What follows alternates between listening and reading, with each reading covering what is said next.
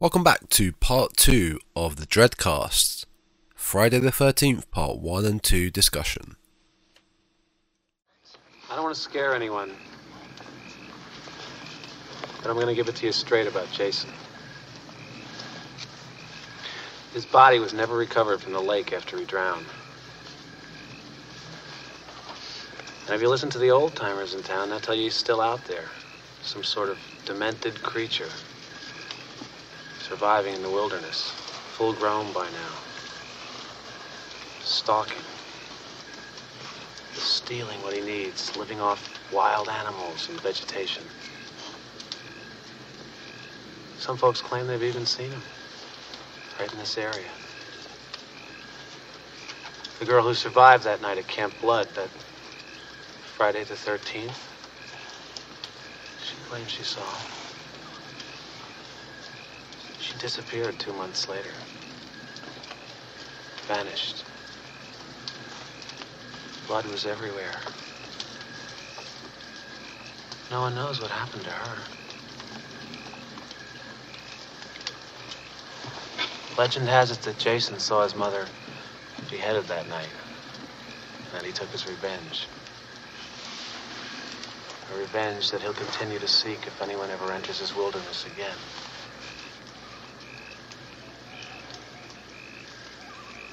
And by now, I guess you all know, we're the first to return here. Five years. Five long years he's been dormant. And he's hungry. Jason's out there. Watching. Always on the prowl for intruders. Waiting to kill. To devour. Thirsty for young blood.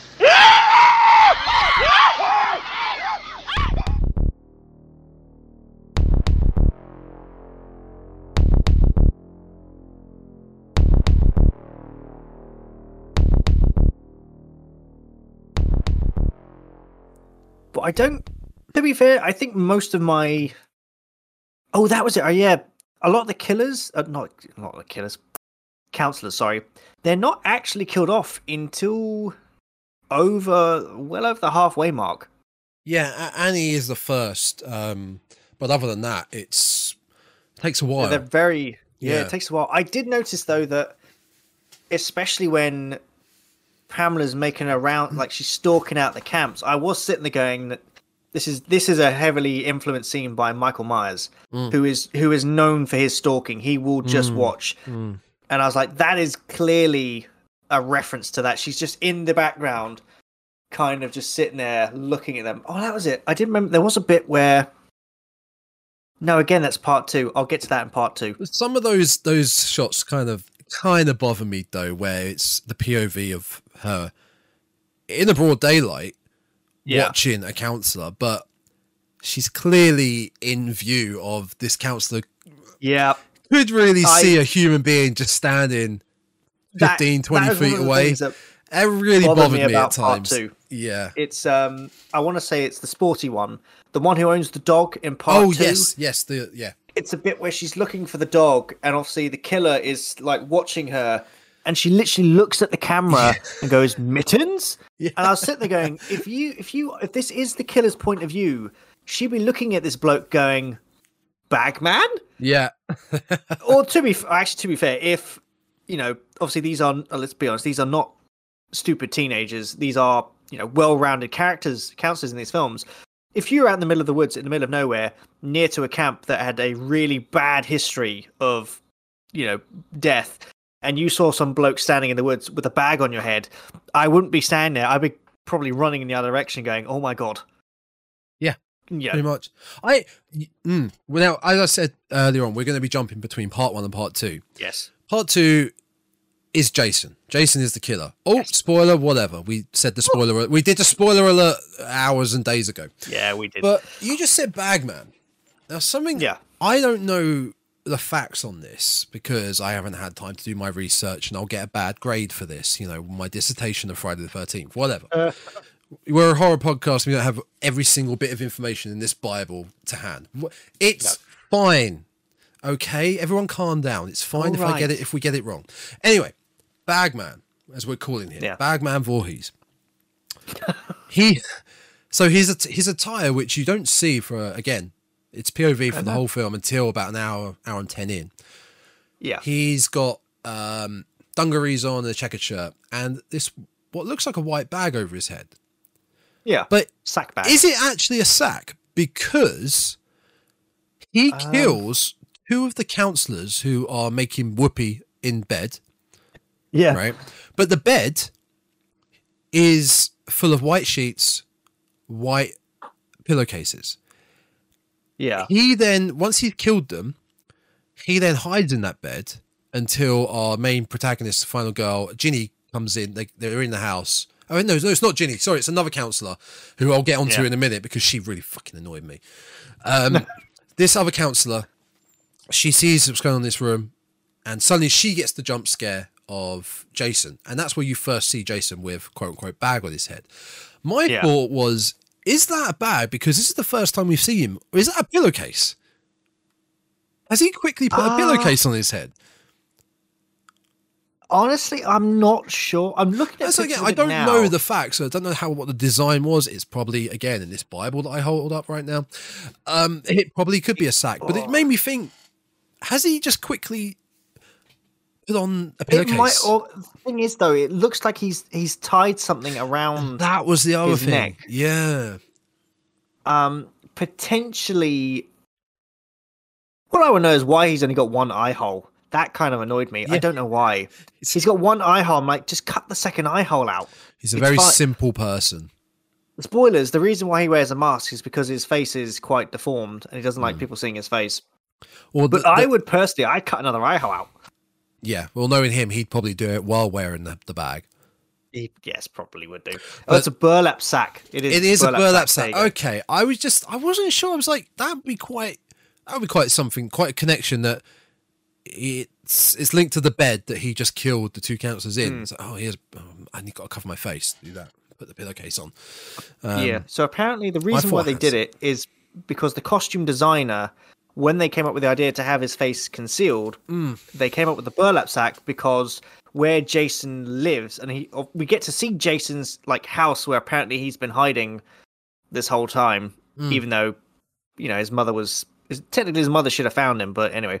That's that's one of these long running things. It's like, well, if Jason didn't drown, what on earth has he been doing whilst his mother's been out killing people? Now, but it's never touched upon.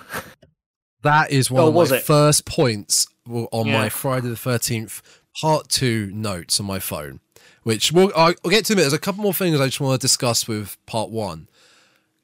If if unless you have you got anything more of Part One that you want to you'd like to discuss? No, or? honestly, to be fair, my Part One is kind of done. I had so, more notes on Part Two. To be fair, with Part One, there's a couple of things I noticed well that it's the Friday the Thirteenth films. If you're you've never properly seen them, but you're aware of them they're set at a camp, right? They're set at a, camp by a lake in the woods, a forest, middle of nowhere. Yeah. For the most part, they're all shot and set there. I yeah. something that really threw me is a little thing.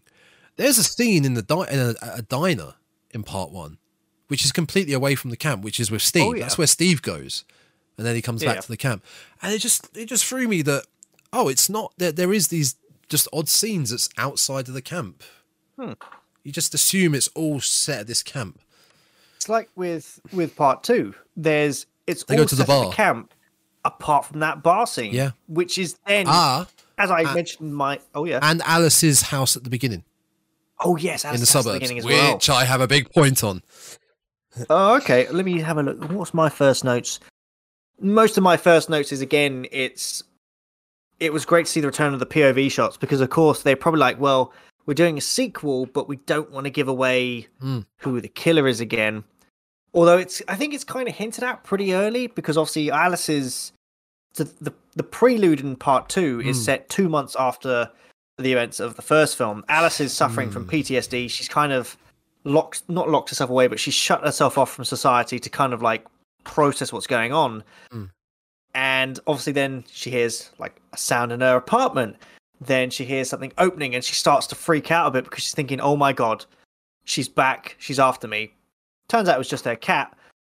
But it's when she opens up the fridge and she sees the severed head of Pamela Voorhees, and then obviously you know she meets her untimely demise. The whole time I was watching this, I was like, "This an hallucination again?" Mm, mm. But then the film cuts out afterwards and it's only mentioned a little bit later by again lead counselor teacher when they're in a bar scene. No not a bar scene where they're sitting around a campfire and they're like the only survivor disappeared. Yeah, yeah. and again you're like when you hear that you're sort of like did she die or did she just was was that a trick of her mind and she's just vanished? Mm. and she has just left. I like that. I did like that Just before I get onto my rant about exactly what you've, I, it's a little rant. I'll be honest about what you've just discussed. that's all right We do have to discuss one and a half more things about part one. okay And the half is just a little thing that I noticed. They they generally kill a snake in part one. It's not a I- effect. They I found out it's a Oh. real snake, Oh. and the reason they did it, it wasn't part of the film to begin with. It's an improvised shot. Well, improvised but planned out oh, okay. because Tom Savini did the effects for it, and while they were shooting it, he discovered a snake in his cabin one night. damn So Okay. it was his decision to get it into the film. And that's a real snake that they hack up. And this is Oh, before jeez. animal rights, Pe- PETA, and all that was more, you know, in your face. Oh, I didn't know that. Oh, Yeah. And well, it's uh, it's not a, it's it was a different time. different times. It's not as bad as Cannibal Holocaust, what they did in that. Oh, it's yeah. still bad. But that was the half point. The last point, the big point we, we, we have completely missed is one of the, if not the best fake out slash jump scare at the end of any horror film. Oh, of course, yes. If you are first, is it is your first time watching Friday the 13th and you do not know anything about it, including the very ending, there I can guarantee you, you will not see that coming. No, you probably Similar was. to Saw, I can guarantee you will not see that. Even more so than Saw, you will not see that ending coming of Jason or whatever it is. It is Jason jumping Hmm. out the water, and well, I, it's hard to describe the ending because of I See, yeah, it's it's hard to describe it because it they do it again at the end of part two. Yeah. with the fake out. yeah, At the end of part one, she's you know she's Alice has won her fight. She's decapitated Pamela. Oh god, I have another she's- thing about her decapitation. God, we'll do that in Yeah, a she- minute. She lops it, yeah, and then she Alice kind of gets on a boat and she pushes out into the lake because obviously I'm guessing she's like I'll be safe on the boat, uh, middle of the lake. Even though she's been told the story about how Jason drowned, they never found his body. You know, to her mind, she's like I've just survived. This is it. Yep. And then yeah, she sees the police officers on the the island, and this is this is in the morning. And then Jason rises from the depths as a child, grabs her, the boat flips, and then the, the it freeze frames. You're like, that's the end of the film, except it's not. No. And she wakes up in a hospital where a nurse sticks the biggest needle Hmm. into her spine.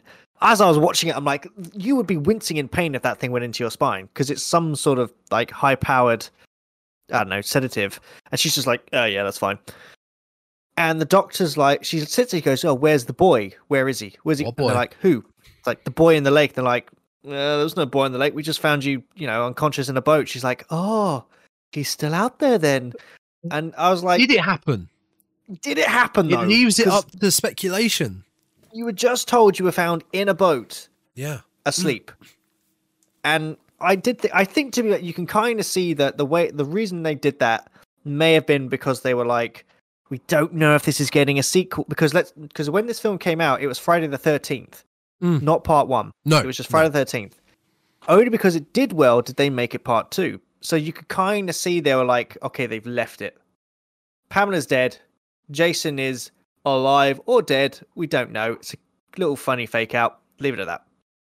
But yes, they then do it again at the end of part two. I they probably did it at the end of part three. I think the No, thing again. at the end of part two, you if you'd seen part one, you would have to have in your mind just a little bit of ah, is he is he dead? Mm. Is this gonna? Mm, this is all seeming a bit too hunky dory, a bit too happy. Mm, It's it might be because of obviously Crazy Ralph mentions the death curse. yes, that's on there. Yeah, yeah. So potentially they may be like, ah, yeah, he's a, he's alive. He's, yeah. But that the end of part one is whether whether you believe it happened in the film or not, it's incredible because yeah, you've gone, you've just witnessed a pure sl- a classic slasher film. You think your slasher's dead. Well, she's very dead. You think your final girl has got away, and then without any build up, she is swept underwater from his canoe by by what looks like if you freeze frame it by frame by frame, this completely mutated child. Oh yeah. And you you, can't, don't you can only see it by freeze framing it shot by shot. It's very quick. I don't think because it's it's only in one of the later films where we we f- we fully see a the young Jason Voorhees, and he is very deformed. I know it's mentioned that he was bullied as a child, Mm. and I think the they rec they changed it so. Oh no, they didn't. The counselors were ignoring it, so the counselors were just not paying attention to anything that was going on when Jason drowned, Hmm. and I believe they made it so the other ki- the other kids on the camp tricked him onto a boat, knowing that he couldn't swim. And Pamela actually states this. I mean, I think she was going to say when she was she was in that rage moment with Alice, and she says, "Mike Jason was," and she stops, and then she says, "He couldn't swim." Yeah. she doesn't. She was going. I reckon she was going to say he was special, but Mm. they she didn't want to say that. She just wanted to say, "Oh, she knew he was obviously, you know." I think they allude to that in the remake, don't they? They I have not watched he- that. You've never seen the remake. I did not want to. I saw. you never. wow, I didn't know Yeah. that. No, I read about here. it and I was like, yeah, because obviously Fair, they changed. fair it to weather Jason's Friday like the Thirteenth fan over here, folks.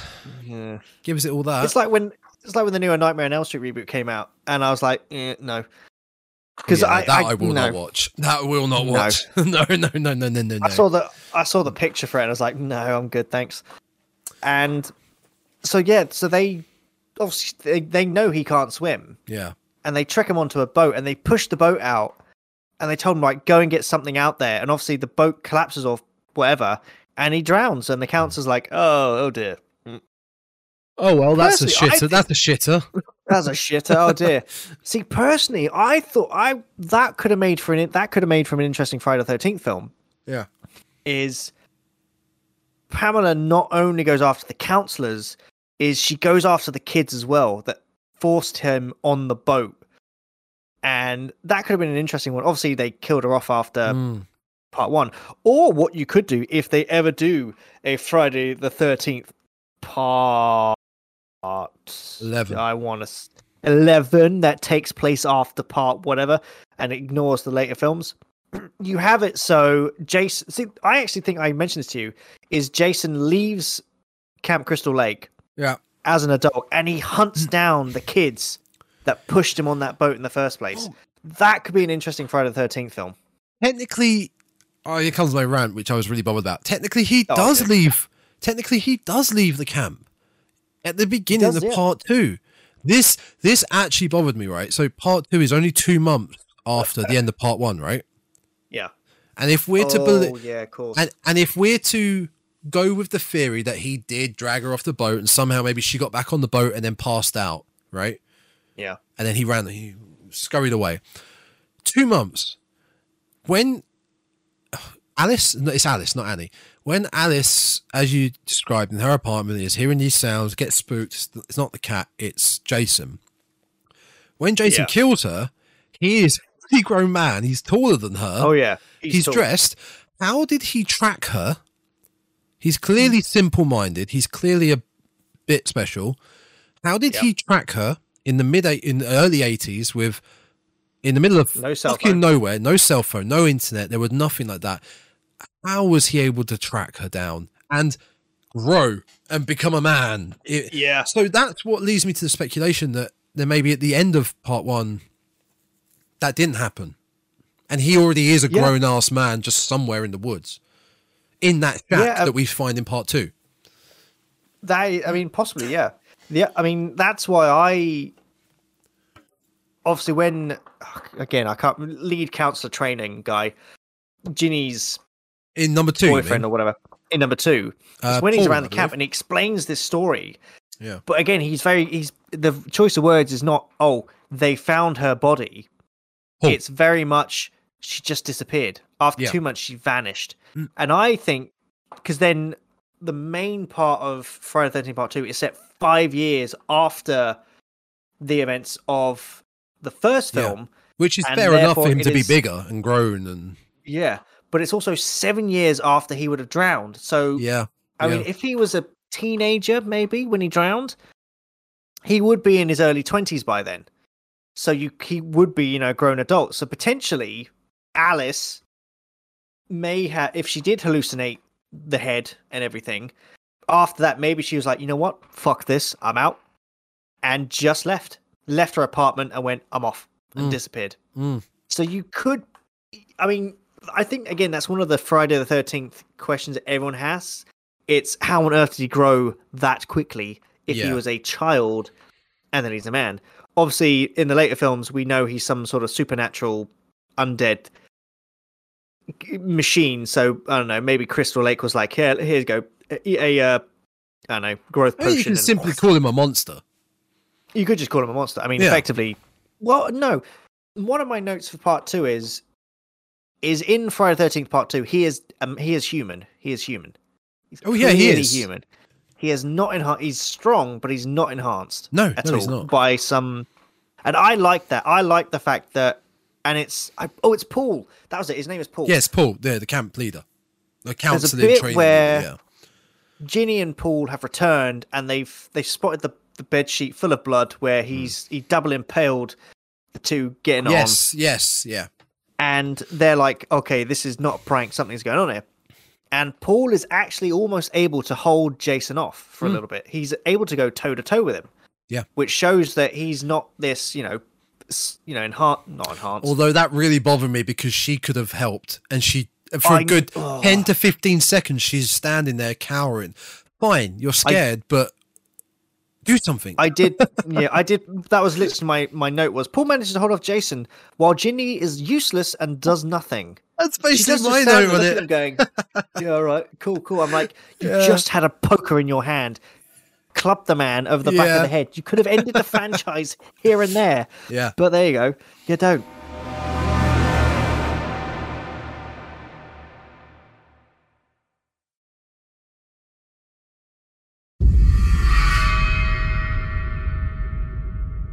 Friday the Thirteenth Part Two. It's as like we were saying earlier when we you know we were setting up this episode. Is it's a great it's a it's a different. You technically may not have to watch part one to understand what's going on in part two. No, you could because they recap. Alone. You can because they kind of recap the first, especially when Alice has PTSD mm. and she reruns the scenario in her head. Mm in a very clever way, they're like, ah, she's having these flashbacks, and we're going to recap the film. Mm. Now, I'm going to point something out to this. Oh, yeah. So I like learning trivia about this thing.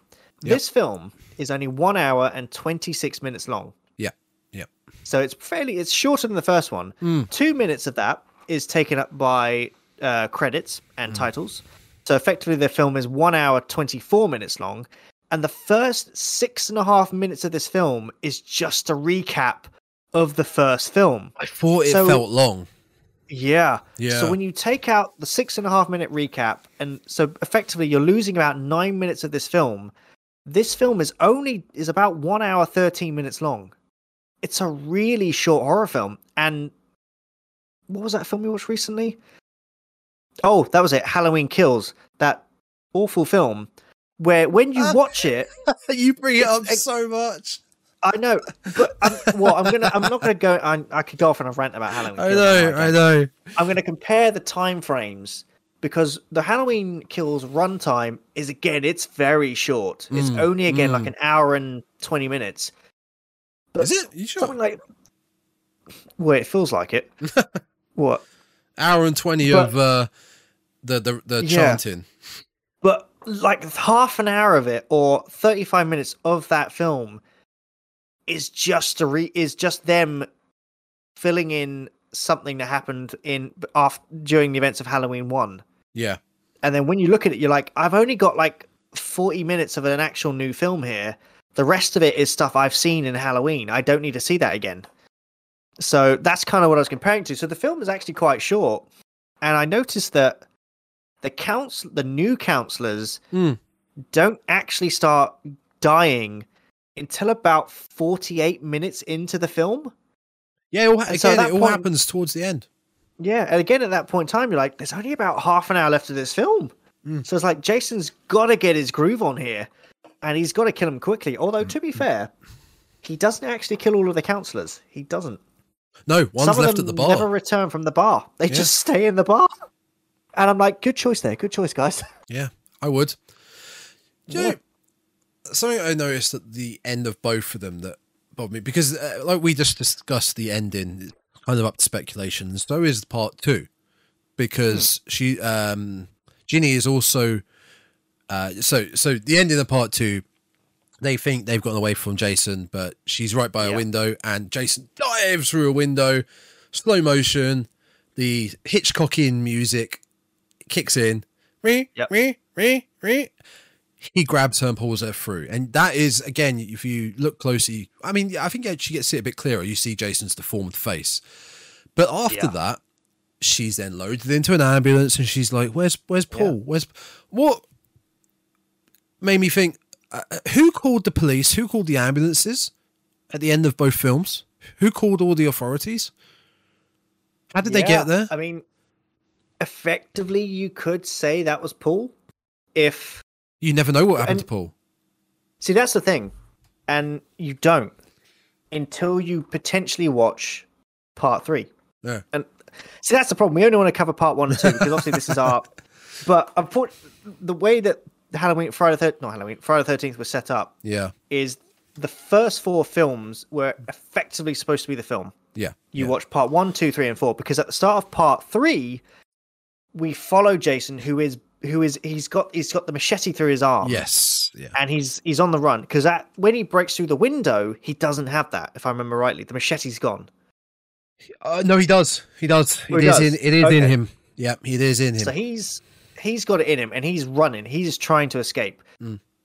And that's when obviously the new people who are arriving to go on a holiday they run into him and you know kicks off the the story. Mm. So I would say they followed the fake out from the first film, Mm. and it's Ginny imagines him smashing through the window. She's having a bit of a, you know, she's having a bit of a breakdown. She's just found Pamela's severed head. They've knocked Jason unconscious. He's down for the count. You know, she thinks she's killed him, and she, I don't know, she collapses. And Paul calls the ambulance and says, "Look, you've got to get out here. This has happened." Yeah. Yeah. Possibly. Yeah. Because that could explain the events of, you know, But The then who does it in the first one? Uh, Alice is the only one alive. Oh, Who calls the who? How does she get from there to a hospital bed? Maybe I, it's not explained. Maybe a fisherman, a hiker, or something. I isn't it the police officer? I think it's the police officer. Well, the police officer is shown on the the the the, uh, the land, the land. No, isn't it the isn't it the police officer who drops Steve uh Stephen off and he says he'll come back for him? It, yeah, because during the storm, Oh, he Stephen's on his way come back, Yes, and he says he'll come back for him. he So does. maybe you're when he returns, yeah. That's, so that's probably where they come that. back and they find him.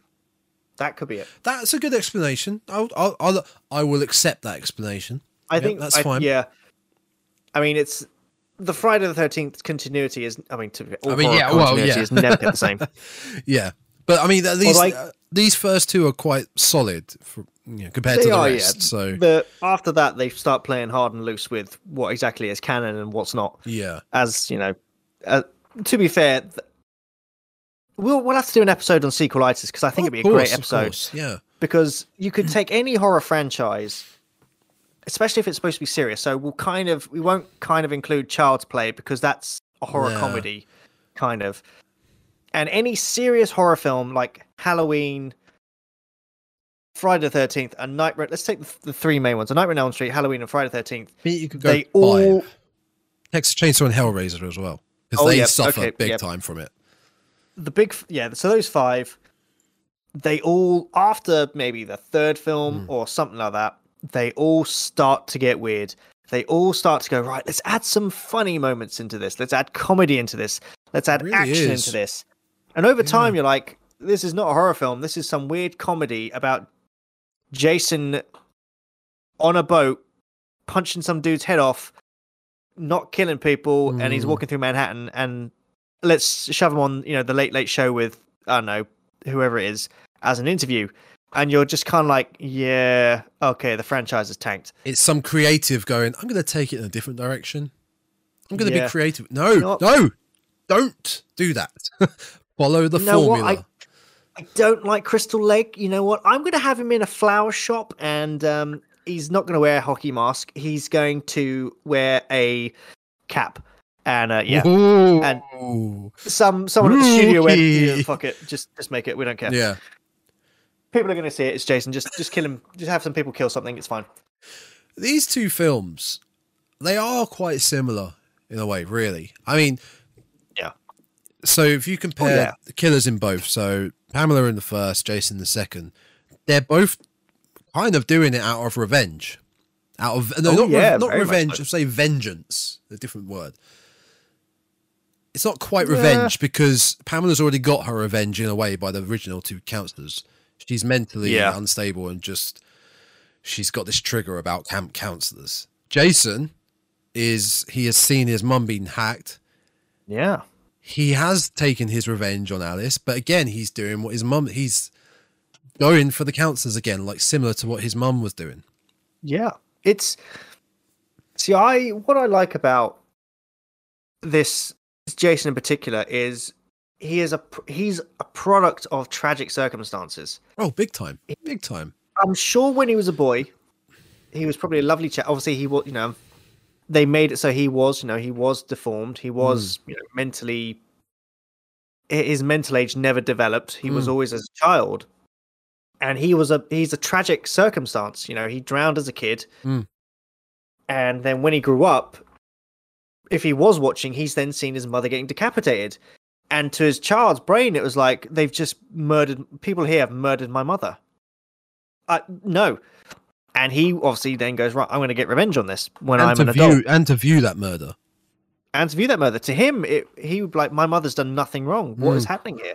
Speaking of that murder, though, I wanted to mention Pamela's murder. Pamela's murder. Oh, yeah. Pamela's death. So Alice uh, picks up the uh, machete that Pamela was wielding and manages to decapitate Pamela. As Pamela, I don't know. um, Hey, I'm not a scientist, okay, but I play one on TV. Um, I don't know how the human body works. I'm just a, a me, you know.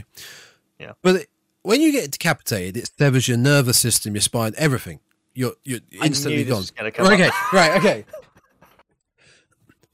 Her head is gone, but Yep. her arms suddenly come into shot and are waving around as if to sort of like work Where's out my where's my head.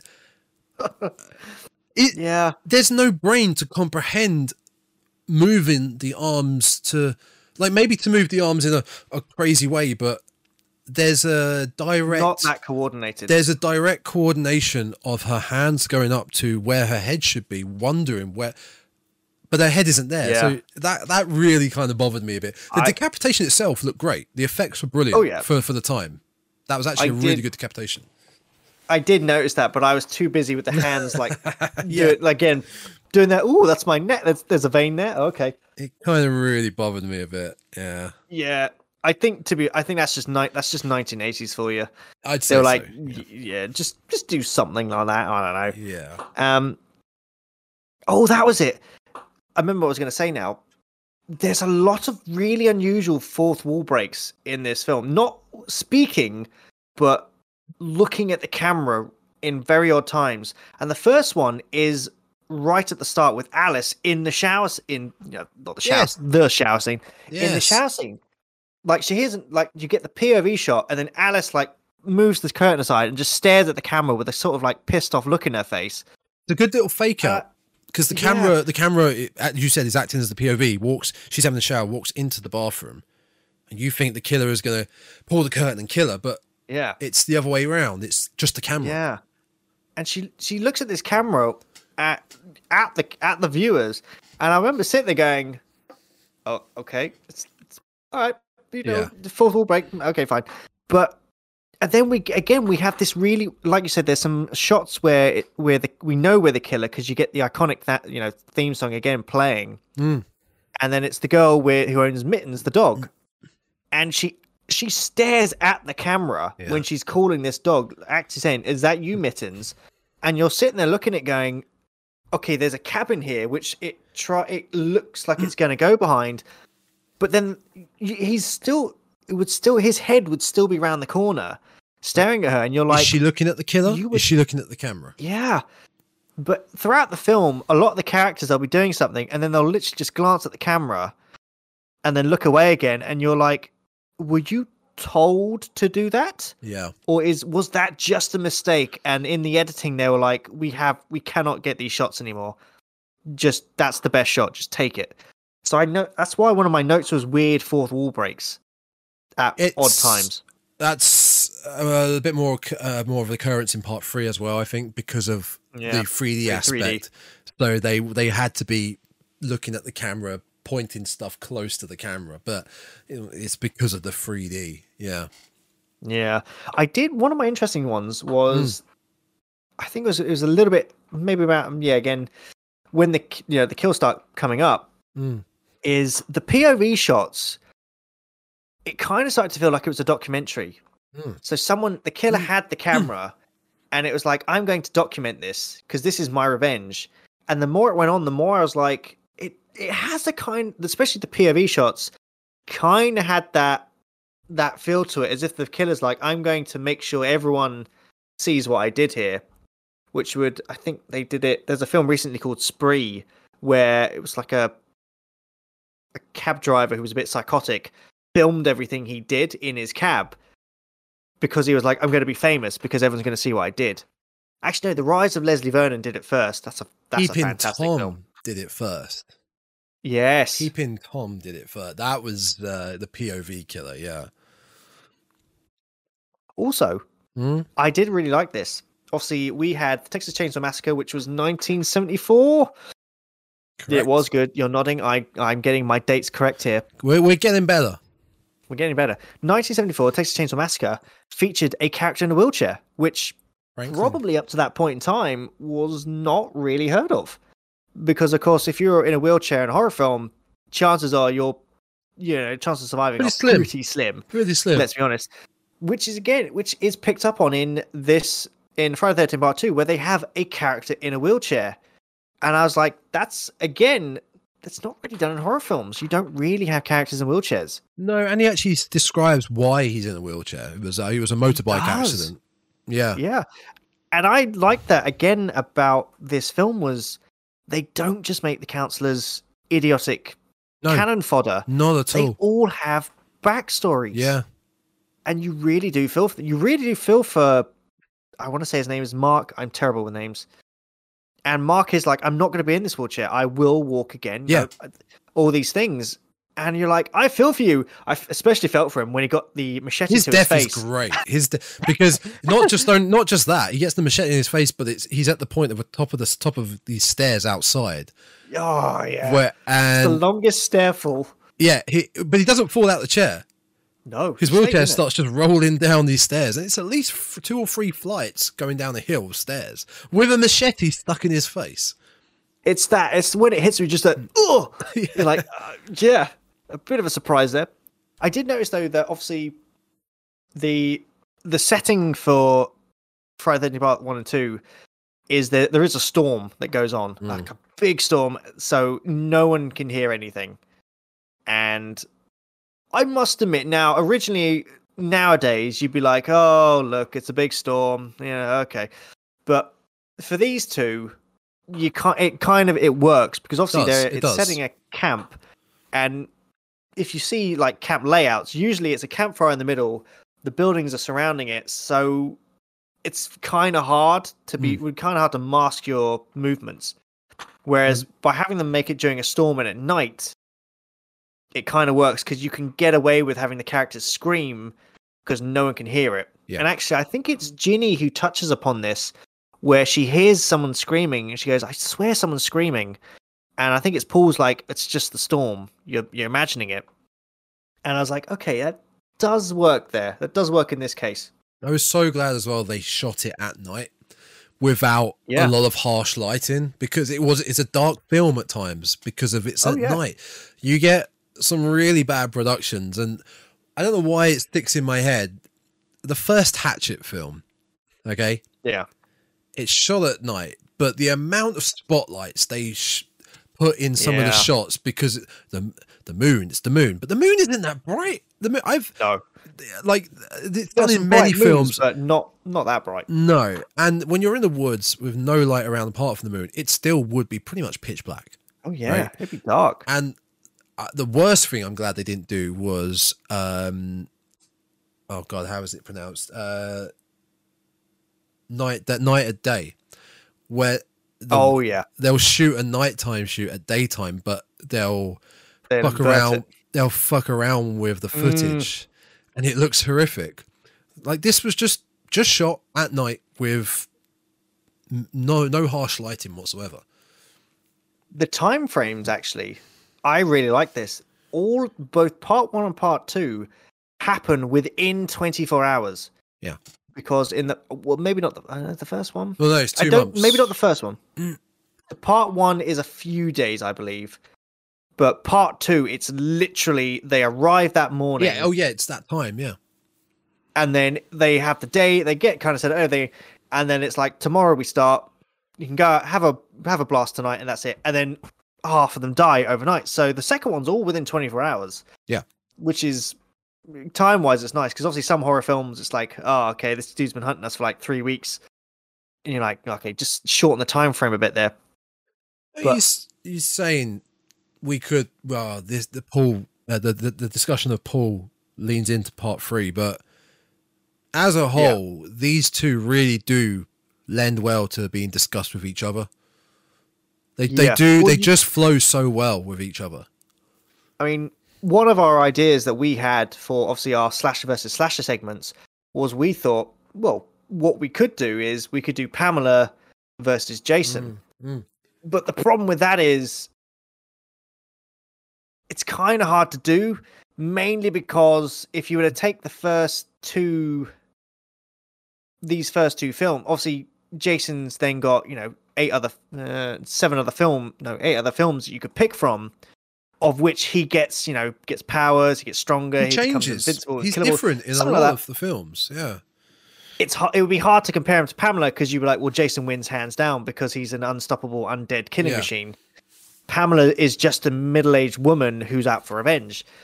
But even if you were to take part two, human Jason, as we'll call him, they're kind of on the same footing because they roughly kill the same amount of people Yeah. in kind of the same ways. There is no, you know, obviously in later films, mm. Jason just picks people up, snaps them in two over his kneecaps, and does all these things. Whereas in in the, when he's first introduced, it's you know he uses things like a garrote wire. Yeah.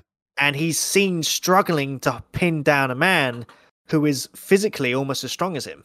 Yeah, he's the closest to Pamela in this Yeah. film, without doubt. They I they are the the most similar in these two Yeah. films. You you can't compare But- Jason from um uh, the undead Jason from part seven, which was the the girl with the telekinesis, to Pamela. Like they're completely No. two different Yeah. things. That's probably why we we decided not to do it in our slash versus slash because yeah, it, it would not work. no.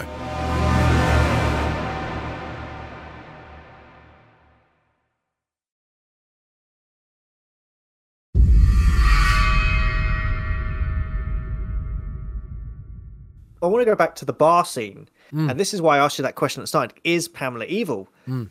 And they act, they touch upon it in part two, and uh, part two is filled Yes, Ginny. with lore. Build Ginny's just- upon, yeah, Yes. they build upon the. I mean, at the start of the when they're initially around the little campfire, they build upon the lore of Mm. Jason. Oh no, it's part two is not set around. It's set around a couple of days actually. Thinking about it, they build around the lore because we have the two counselors, one who looks like Brian Johnson from ACDC, yeah. there his girlfriend's like, I want to go see this camp, this horrendous camp. And he's like, I don't really want to. Why would I want to go there? Mm. And then when they get there, the police officer's like, You should not be here. And he's it's very obvious that they're like, This place is off limits. We don't know if Jason's still alive. Loads of people died here.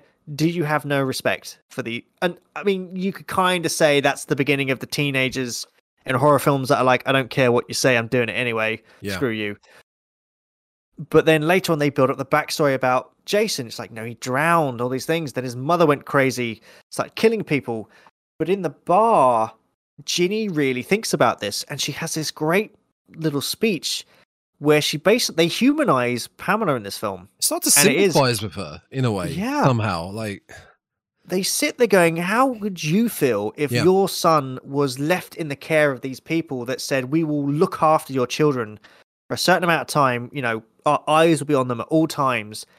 And then they don't do it, and your kid drowns because they're like, I'd rather go have sex in a shack than watch your kid as he's drowning in the lake. I... And she does. She sits there and goes, and then can you imagine being Jason having to watch your mother Yeah. die and thinking, okay, now I'm pissed because now this is my turn. And that speech is so unique of us because you don't get Yeah. that humanizing from a lot No. of the ignorant, dumb teens you get in the slasher films. No, it's it's rarely. I think the only other time it's done was in, I believe it's Candyman, Mm. where you get the backstory behind the you know the origins of Candyman, and you Mm. really feel, you have to you feel bad for this guy because you know he fell in love with someone you know as a black man he fell in love with a white woman yeah. and the the community was like, no, screw that, we're not having this. And they they torture the poor bugger and they cut off his arm, they fill him with bees, they they do nasty things to him. And then when he comes back and he seeks his revenge, you're sitting there going, no, no, I kind of agree with that. No, I can see where you're coming from. It's all right, but Mm. it's it is it's rarely done. I mean, Michael Myers doesn't need one. They they're like Michael Myers is pure evil. He was born evil. That's it. Yeah, you're not going to change him. No. it is what it is. Like, Exactly. You, you don't change him. And, and like with Chucky as well, yes, he had an abusive childhood. And again, you could say that shapes his character. Yeah. I don't know many others. Uh, Pinhead is uh, Pinhead is a demon, so you know, demon's going to do what demon's going to do. yeah. But I loved that bar speech where she's trying to talk to Paul, and I don't know the guy's name. He's No, one of I the only survivors. his name. He's one of the other camp uh, camp counselors. Yeah, and their two of them are just like, I don't know, it's, Jason's not. I don't care. They Yeah. they absolutely don't care. But this, I think, this is why Ginny is one of the most loved characters of the franchise because I think she is. She's one of the best for Final Girls. Yeah. because she's trying to understand these two characters, and you can just. I mean, if anyone was going to survive, thankfully it was her. I mean, she does survive. Yes. which is nice. Um, the actress actually left the acting industry. I think she she didn't do anything. I think she left in like 2000 and like three or something. She left. She actually came back in 2021, where she reprised her role as Ginny in a Friday the 13th fan film. Really? Yeah, she did a voice role in a fan film. I thought it was really nice. You know that she was in a film five years after this that we have already talked about. Yes, she was in April Fool's Day. There it is. She was. Yeah. Yes. Which I brought Uh, up yes. during that review. Yeah. And I was disgusted you didn't recognize her. I know. uh, To be fair, it has been a while since I'd seen part two, so I probably my memory for these things is pretty bad. You know, completely Um, side side com- the most side note of side notes. April Fool's Okay. Day is a six point one of on IMDb. Halloween Yeah. Kills is a five point five. Ugh. Well, I mean, Yeah. I'm, uh, I can't remember what it was. I was talking to something was jogging my memory the other day, and then I was like, "Oh, it was." I think I've been. s- I think my missus had sent me a TikTok, and it was like, "I need 216 days till Christmas," and I was like, "Oh no." um, but then I sat there thinking, "Oh my god, it's going to be October soon, and we're going to have to get through Halloween ends." I was like, I'm looking "Oh, forward to that. I'm looking forward to that discussion. I, Yeah. uh, I, oh, I don't know. Well, as, no. as we, I don't, it, in my perspective, as we start to wrap this up, I don't know if you have much more Yeah. to discuss, but Um. Oh, I did have a really funny. Uh, no, go go for it, go for it. Oh, my funny thing was um obviously we get we get Pamela's head shrine Yeah. Where Jason collects his kills. And I just remember looking at her head going, she's very fresh. Despite it being like five years after her head was lopped off. I'm like, you're still looking somewhat fleshy. It's quite fleshy. He's very good at preserving, apparently. Yeah, apparently so. I just remember looking at it going, that's just such a weird. Which again is another psycho mo- psycho um I wouldn't say homage, but I mean you could say Yeah, homage. maybe. It's Norman Bates. I mean- he kept he kept his mum's skeleton body. Did you did you catch the iconic line in horror films that survivors should never say, which is touched upon in Scream by Stu? Did you I'll catch be right it? back. Yeah, it's mentioned by I believe it's Vicky. She goes, uh, yeah, it's Vicky as she's talking to Mark when they're playing the game, the Yeah. hockey game for positions, and she goes, "I'll be right back." And I was like, "No, you won't. You said it. You said the words. That's it." He's just as I was about to wrap this up. She's actually one of the deaths that annoyed me in part two. I Now, as I mentioned when I mentioned earlier about what I thought wasn't a bag was a pillowcase over Jason's head. Yep. So she goes into the room where the couple were making whoopee. They're dead. They've been moved out. Jason's hiding in the bed. She goes into that room and reveals Jason. He starts to back away to the door, like terrified. Oh yeah. Backs into a body. I think it's of the the guy, uh, part of the couple that were making whoopee. She's Yep. a good ten foot away from Jason. Yeah. He picks up the knife, and we're in POV mode, and he's slowly approaching her, and she's just cowering. He could easily Yeah. run out of the door. And I did. Yeah. she's there for a good five seconds, which is a long time with Mm. him moving slowly. He, he's not rushing. He's not rushing. Of course. to kill her. What What is that? That scene is referencing another very famous horror scene. Which one was it? We've literally we've mentioned this film quite a few times tonight. Psycho. Nope. No. Hang on. We we literally spoke about one of the sequels coming out about a Halloween. ago. Yeah, it's the Halloween. It's the opening scene from Halloween where he's dressed Oh, as with the his ghost. sister, yeah. and he's got the knife. Yeah, and he kills his sister. He's dressed as a clown. Well, he just is a clown, but it's that POV shot where he's got the knife out. Yes, he's holding the knife she- as he's walking towards her. He's like, "What are you doing?" Don't kill. Uh, to be fair, one of the best death faces ever was the girl who's literally making whoopee a minute ago. As he sees him, she just goes, "Oh!" Yeah. And I was like, "Would you not be like, get off, Yeah. Oh shit. Get. Jesus!" So on IMDb, Friday the Thirteenth Part One has a unanimous six point four out of ten, which I think could be a little bit higher, but that's fair. I think it's fair. But um, Hmm. Part Two. Let's have a look at Part Two.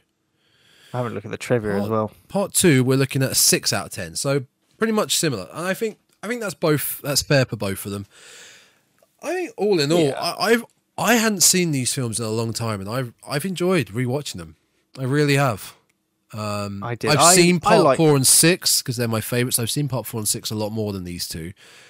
Um, but yeah, it was really good to rewatch them again and um, admit, uh, point out a lot of things that I wouldn't have noticed the first time round, which we've discussed. Yeah. I mean, I, I I'm biased because I'm a I you know I'm a huge Friday the Thirteenth Yeah, fan. of course. of course. Annoyingly, I have a I have a Friday the Thirteenth Corvid culture jumper which you cannot get anymore, and Mm. I only realised last week that I cannot find it, and Oh. I'm really not happy. I think I've left it at my nan's house. I hope it's there because otherwise I can't get this jumper anymore because the company went bust. They shut down. So I've been looking high and low for this jumper because I need to find it again. It was a cyborg Jason jumper, so I don't want to lose it. Have you got I'm a wearing picture, the Have you Michael got Myers the picture of it? I'll post. I'll send it to you so we can put it on the. oh uh, yeah, I'll put it on the, on the. Well, what you could do if you can't find the jumper, you take the picture to a printer and you get them to Oh yeah, draw it up and print it on. Just print it onto another jumper. I might just do that actually. Yeah, if I can't find it, I'll just say, look, just take this jumper and just remake it, please. it's the best way to copy merch if you don't want to buy merch. Yeah, I might have to Draw something up on Photoshop that's similar to the Mm. merch you want. Take it to a t-shirt printers and get them to print it on a t-shirt. Good idea, actually. Yeah, probably a lot more, uh, more cost effective. So, did you say you had some uh, nice little trivia points to wrap this up with? Well, interestingly enough, when Amy Steele was filming that final Mm. scene, the fake out where Jason was jumping through the window, she Mm. was actually terrified of that scene. She knew it was supposed to break, but every time she they heard them filming, she would honestly tense up because she knew that the guy playing Jason was about to come bursting That's through the window. so much better because you get more of a real reaction, a more honest Hmm. reaction rather than an acting reaction. This Jason was also the shortest Jason ever. He was only six foot one.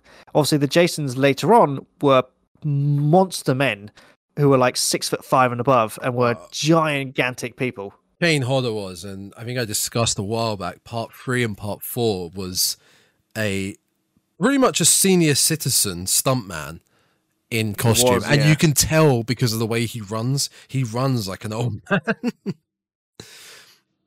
that is true. Yeah. Uh, who was I, he played by? He was played by. Was it Ken Kirzinger? Was it Richard Brooker? Um, oh, part oh, four yeah, yeah. was. I had it here. Ted White. Ted White. That's the name. Oh yes, that was it. American Stuntman. Yes, he yeah, he he was. You can say he was born in 1926. Part four came out in 84, so he was 62 when he played Jason in part four. That And is looked- fairly old. He runs like a 62 year old American stuntman in part four. Yeah. Yeah. But, I mean, to be fair, to play Jason, he's not the quickest moving. Well, He's not in the later run ones, but in the early ones, not, like we discussed, he he is in part two in a way. He does run. He does he does proper properly fight and tussle with Paul at the end. Later on, Jason is very stoic, very robotic. that's true, actually, yes. Mm. Also, we didn't mention this, but this film doesn't actually take place at Camp Crystal Lake. It takes place nearby, whereas I think most of the the rest of the films do take place or in Camp Crystal Lake, if I remember rightly. Yeah, not Or, the you know, same location at the lake, but around the lake, for instance. Fun. Here's last two bits of trivia. Oh, go for it, go for. When uh, when they were coming up with Jason's name, they called him Josh. So it originally was supposed to be Josh Voorhees, but apparently they were like, Josh is not scary, so we'll call him Jason instead. Clearly, they didn't like the name Jason. They were like, Jason is a scary name. Let's call him Jason. Ah, yeah, and the original movie title of part two Mm. was Jason, which is quite amusing considering that later on they had to call the films Jason. I think that would have been awful for the se- for the first sequel. Friday the Thirteenth, and the next one goes Jason comes out later. You're like, uh, okay, this is a new horror film. Who's? Yeah, I, that would have been that would have been awful. It would have been a big spoiler as well. Yeah, It's like, exactly. it takes away the mystery. go see the horror film Jason. It's like there's a killer stalking us. People are like, is it Jason by Yeah. any chance? It's the name of the film. Huh? So we've discussed part one and part two. Yeah. We'll come back to the franchise a bit later point. on at some point. But to transition from this franchise to another franchise, Oh yes. yeah. Um, what are we going to be looking at next? So next, I mentioned it earlier at the very start of this uh, this episode. I almost, as soon as I said it, I went "Mm, uh, shouldn't have said that. Whoops, may have given it away. But we're going to be taking a look at Freddy versus Jason. Yes. However, we're going to be doing it on our own. It's kind of Freddy versus Jason, slasher versus slasher. So we thought it'd be quite fun to take a look at this film, pit these two icons together, Mm. and then go into a Nightmare on Elm Street. Yes, yes, Nightmare. I'm on looking Elm forward to Street this. one. Yeah, I am because we. It's like we're getting the. We're not. We're not kind of. We're not exactly reviewing Freddy versus Jason, No. but we're We're using it as a basis. as a, yes, yes. So we get we're getting the the pain out the way before we get to Nightmare on Elm Street. I think to be fair, Freddy versus Jason is quite a good slasher versus slasher basis because we can actually say, right, well, rather than going, right, which Freddy do we use, which Jason do we use, we can just sit there and be like, well, we'll just use these two Them. because they're in the same universe. So whatever powers they have in this film, that's what we'll go off. Exactly. So that will be next time. Um, hopefully we survive the re- the watching material and Yeah, I'm going to go watch a bit of it now, I think. oh well, you're braver than me. Yeah. Um, but until then, um, Find us on all the socials. You find you probably yeah. We we got socials. We we We do, we have socials. Socials. We got plenty of socials. Where are your so, Where are your socials? You can find me on Twitter at Tainted Souls. You can find me on Instagram at Tainted Souls. You can find me now on TikTok as well at Tainted Souls. You can find me on all those three lovely platforms and on YouTube, of course, Tainted Souls, where you actually no, I have my YouTube channel Tainted Souls, but that's not where the YouTube videos are because I never get them uploaded. So they're over on Tom's channel, not mine.